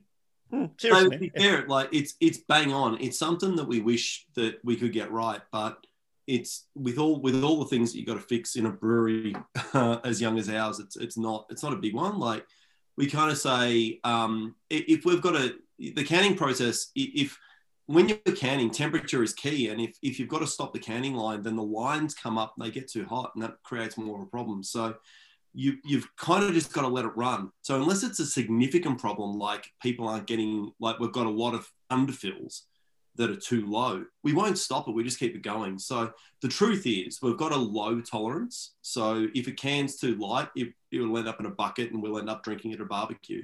But if it's too high, provided that there's still foam that we can cap on and the beer is sound, we'll let it go through. And that's just a bonus for the customer. And I will say, we certainly have fine-tuned the machine since our last podcast, as Carl can attest to, because Carl, unfortunately, is the technician on that side that has to do it all the time. And we've certainly dialed it in. We've got a lot more consistency these days. We're getting a lot less underfills. Like we used to get 9 cases of underfills and everyone was happy. Now we're lucky to, and I'm speaking to you, Stephen Duffy, if you're still on the line. Now we're lucky to get a case of underfills every run, which is really amazing for the machine that we are using. And I think as far as getting it absolutely perfect to the level, I just don't think it's achievable with the machine we have, to be quite honest. And I think also to expand on that again, Anthony, you're right. Like we have definitely increased the efficiency of our machine. And I agree again that I'm missing those cases of empty beers from my home. However, for this beer that we're drinking right now, I think Casey and I were looking today, and I think there's one case of, I think it was 90 cases that were under. So that's 16 cans of beers that were not at the level that we require versus everything that was over it. Where in the past, like Anthony was saying, there was 9 cases at minimum, like maybe minimum, depending on the beer, And that's carb. Anthony, was saying about the style of beer as well. Dark beer is a little bit more forgiving. Travel saying about the temperature, that's true. All these things kind of play into it, and we've figured it kind of all out over time. And I think with darker beers like this one, we've learned to kind of the ebb and flow of the whole unit and the machine, and we've learned to kind of definitely identify what is the problem, so we can become more efficient. So these guys don't have to waste as much money, but unfortunately for the brewers, that means less beer to drink at home. So. It's a huge thing because it's, we're obviously all one big happy craft beer drinking family. Yeah. But there are people who need to make money out of this at the end of the day. You guys don't get paid if the brewery doesn't make money. And, having systems that run well is vitally important as, someone who's done the small business end of things. It's what keeps you awake in the middle of the night, isn't that right? Trav or Anthony? I haven't slept in 4 years. Yeah, and we still drink more beer out of the taps than we waste in overfilled cans, so it's not a huge problem. Sorry, mate. Far away. Yeah, and I feel when we are canning, in terms of a waste perspective on the dials of machine, there's a point where we can fill to a certain height and risk getting, like Carl was saying, like 5 or 6 cases of underfills through the course of an 8-hour day, or we can overfill slightly, on certain amount of cans, and get to a crossroad and go through the entire day and get a case out of 900 cans. So I think, and to expand on what Trav was saying, we keep the machine going. We're always trying to dial it in, but if the problem that we're having now is giving the consumer a little bit more than expected and maybe undercutting ourselves slightly, then I think that's not an entirely bad issue from our perspective at the moment, but we can always improve. I really didn't think that was going to extend into the piece that it was, but I think genuinely it's a... Last time we just said, give it up. Be happy you've got overfilled beers. And this is what... But I think that answer. I was hoping for that answer again. That was perfect. That was a fine answer. No, but I think what you see is how hard all of your team are willing to work for you guys. You guys don't really give a stuff, Anthony, Travis, but everyone else in the team is out there trying to make everything perfect for you, which is exactly... Like you, they've got us. Exactly right. That's all I can say. Exactly right. I've got one more question. This is one that was asked on Instagram yesterday. Please follow our Instagram and Facebook so that you can ask questions ahead of time. This is a question that's, again, absolutely not for Anthony and Travis, because I think you guys know most of the characters that are represented on the core range cans. But for the rest of the team, when you're leaving aside if you know the people who are represented on the cans or not, when you look at them, which people of those cans do you want to have a beer with? Someone on Instagram asked. Definitely. Is it one of those cans you want to sit around and have a beer with? Say again, Freya, I spoke over. Definitely Revered. Why is that? Because he's hot. Freya. Now, is this something you've spoken about previously? Or no, he just seems like an interesting character. It's not the berry man. Sorry, that's what I meant. Fred, did you realise the Revered looks like Ian? Yeah. I definitely go for the Marzen character. What was that? That has to be the last one. Sorry? Marzen, did you say? Fat Dog. Yeah. Fat Dog. The dog, yeah. I think that's a pretty good answer. I'm just worried that Freya's answer was a bloke who didn't do his tie-up properly and he's. I mean, for David, I think for me, mate, the number one beer that stood out to me when I was really getting introduced to Bonehead, and I got introduced to it last year, was the Dad's Porter, and it's still one of my favourite beers that we make, and I really enjoy it. I think that it's absolutely delicious. It's a delicious beer, mate. But would you like to have a drink with the bloke with the crown like that on his head? That's the real question. Is it about the character on the can? Jacket, It doesn't have any other text on the crown anymore, which is nice. But I mean, he looks like a dude with a beard, and I'm a guy with a beard, so we like dark beards, and that's fine. We'll sit down around a campfire and probably not say much, and look into the fire and have a beer. Casey, my guess is going to be that you're pretty chill with just having a beer with anyone who happens to be. No, I've got a favourite, mate. Yeah. Oh, right. Yeah. Hang on, Casey's going hard hitting. Well, yeah, I steer into, you know, I spend that much time with her. I'd quite enjoy having a beer with her. Casey and I are both Kiwis as well, so I think there's a bit of sympathy drinking going on, and we wouldn't mind heading back and getting a cuddle from the warm my May case. Yeah, bro. So I could ask a lot more questions and explore the whole lot, but I'd much rather leave those questions dangling out there for your fourth return to the podcast that will happen. We've got at least 3 questions from the room. Jacob, I'm going to throw to you first, and which means I've got to figure out how to unmute you, which is why I'm talking while I do that. Jacob, you should be able to ask your question, brother. Please fire away. I was just one of my favorites with Bonehead is the Get Your Ass to Mars Red IPA, the double. I was just wondering, you know, when's that coming back, and you know, what were some of the thoughts behind that one in the, you know, when you first brought it out? I know it's been around for a little while, but anything you want to say on that topic? It's one of my favorites. Be interested. I'll field this one. That is certainly probably one of our, for me, the top 3 beers I think we've released of all time. I love that beer. The whole concept I love. Big Total Recall fan. It's the artwork on there. But that style of beer, the Red IPA, is certainly probably one of my favourite styles of beer. Good news is we're not bringing that particular beer back just yet. It may come back down the track, but our next pop culture release will be another Red IPA, which I'm not sure whether we're going to reveal just now. Will it be a double? God, a bit of a hint. Is it a double or not a double this time? No, single. Just a single IPA, Red IPA. Okay, I'll reveal it. Why not? Come on. Yeah, go on. No one's listening. It's kind Trav's of left. Trav's walked off and left the room, so he's not going to say anything anyway. So some of you might remember our first pop culture beer last year was the Hulk Smash IPA. Oh, yeah.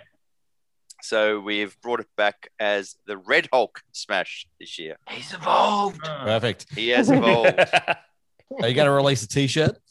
Yeah, does it get a T-shirt? I don't know. I'm not going to answer that one. Maybe.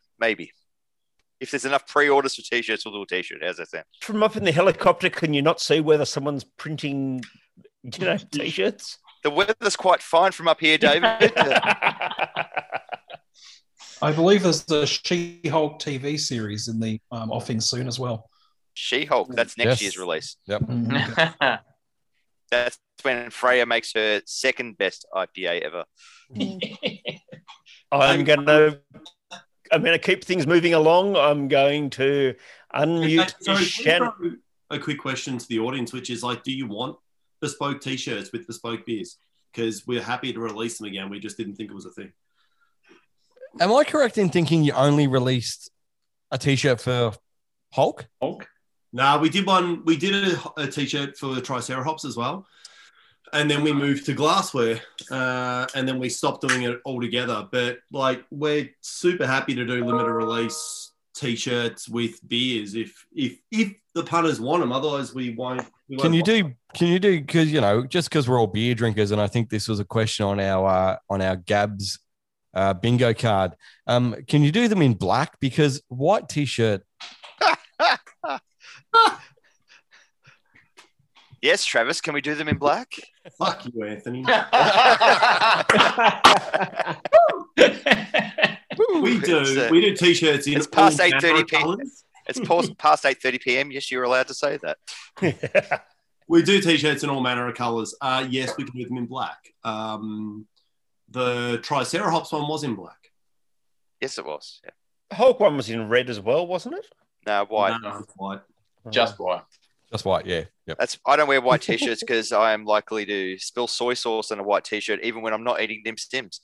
Oh, Clint can come up with a perler. Hulk undies.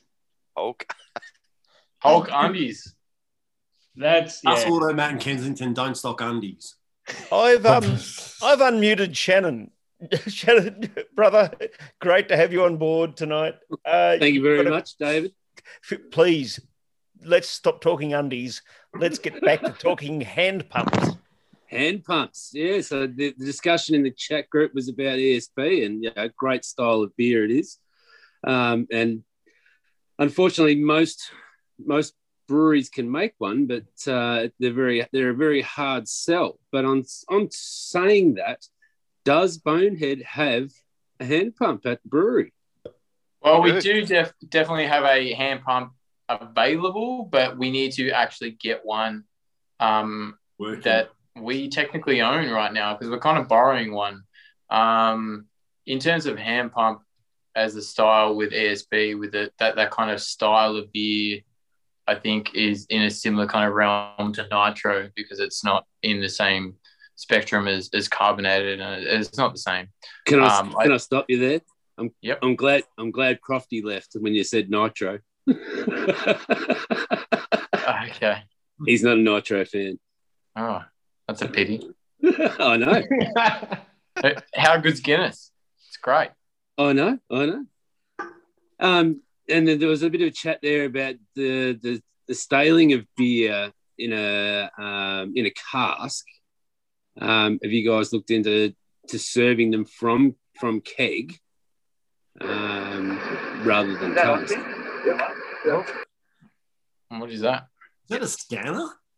I don't know, but I've muted my. I've just muted you there, Trev. Sorry, mate, because so I should say Shannon. There was some weird noise coming through at the end, but fire away at answering the question, boys. Definitely, we looked at all different ways of serving hand pump beer. I mean, traditionally, yeah, it's out of a cask. You can do it out of a keg. It's kind of a cheats way to do it, I suppose. But we are definitely going to look at it further if and when we do an ESB or something similar. So watch this space. Something I'm definitely pushing for. I found a little customer up north who has, I think, 5 out of 8 taps, which are hand pumps. And they are very willing and open to have Bonehead pulling through on those. So, can you say who the little customer up north with 5 hand pumps is? Yeah, wow, that's amazing. The Northern Get, a little sort of just down the road from Carwin Sellers. It's a restaurant, does some pretty good food as well. But yeah, they currently have 5 hand pumps serviced by another brewery, and I'm trying to sneak us in there and grab a couple of those. Shout out to the other brewery if they're on the podcast. And I think we've got one last question left in the Zoom room. Muggs, are you still with us? Yeah, I'm still here. Fire away, brother, with your question, and then we're going to move to wrapping things up. Oh yeah, well, my question, it sort of came to my head when Brooksy rocked up, because I know that Old Wives had an issue with fruit beers where the alcohol percentage may have changed in can. Mm. More specifically, like, have you ever had problems like that, and how do you actually keep track of, your actual alcohol percentage, as per label? Well, we track the fermentation throughout in terms of the density of the liquid. Once we have a measurement of the fruit that comes in terms of what the density is. And then once we add it, we're checking it and, we're aware of how many points it increases during that process and aware of the water content. So most of the time, the water content's over 85%. So the ABV increase is negligible. Sometimes it's not, and we've adjusted to that accordingly throughout the fermentation process. And then all our beers get ample time and tank to ferment out. I mean, we're not putting unfermented sugar into a can. Do you have any sort of lab set up there on site, or are you taking elsewhere? Or no, we've got a small, humble lab set up. You know, we've got what we need in terms of we can't test alcohol, but we've got ample equipment to test pH and gravity, and we can. The guys got enough to do a force ferment if need be. So, you know, it's as simple as a small esky and a heat mat. You know, on the simplest scale that we can, if we're concerned, we can throw a beer in a flask and see if the gravity changes once raised up to, you know, plus 20 degrees. Sorry to jump in, Case. No, you're right. And like Trav was saying, we before we crash anything, we purposely heat it up to check that if anything is going to market, there would be any re-fermentation, or mostly for that case it's diacetyl, but we're definitely err on the side of caution with any fruit additions, and we haven't had any issues yet. Especially when it comes to products we've never used before. Late last year, we switched over to a certain style of yeast, and it was a very new yeast on the market, and the manufacturer actually said to us they would recommend doing forced fermentation. So we tried it on the first 3 or 4 batches we did with that beer to make sure it didn't stall and we thought it was finished. We could give it a bit of a kick along in that controlled environment to make sure it wasn't going to explode in the can if it re-fermented. Yeah. It's from a sales, like from a marketing and like general business perspective, it's really hard to be, you've either got to push to the market or you got to pull from the market in terms of when stuff's got to go. And for us, we've always erred on the side of the beer's got to be right before it gets in the can. Because that'll do us more damage than releasing a beer later. So we always err on the side of caution with that stuff. And with that, guys, we're going to start wrapping things up here. But before we do, Bonehead team, do one of you guys want to give us a bit of a rundown on your socials and where everyone can find you again?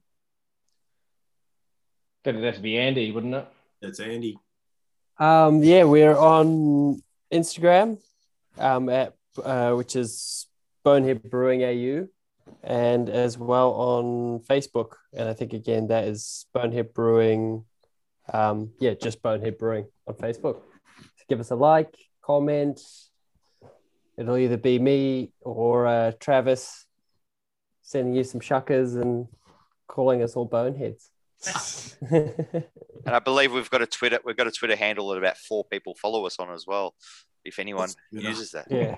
Well, there's about 40 people in the room tonight, so everyone get on Twitter and check out Bonehead on Twitter. That is literally just at Bonehead Brewing. Perfect. Guys, we like I said, we're going to wrap things up. This is the biggest group we've had in from one brewery in all the virtual Meet the Brewers we've done to date. I think it went okay. I think I've got an editing job up my sleeve. But before we go any further, don't forget, guys, to check out the Shopify store. The Gypsy Hill pack is still available for our little Sunday session this coming Sunday on the 6th of June. And then next week, we've got Nomad back on and packs are available for that. And the 24th of June, we have Slow Lane on. So there's a few little goodies coming up, which is good. You can check out the links on our socials. Warren, thank you. Thanks, Trav. Clint, thank you. Much. Thanks for having me. No worries. And to the entire Bonehead team, Travis, Anthony, and your entire gang, you've been amazing. Thanks for joining us. Cheers. Thank you. Cheers. Thanks for having us. You're like our favorite podcast. We love being on yours. Cheers. You're welcome back anytime, guys. Cheers.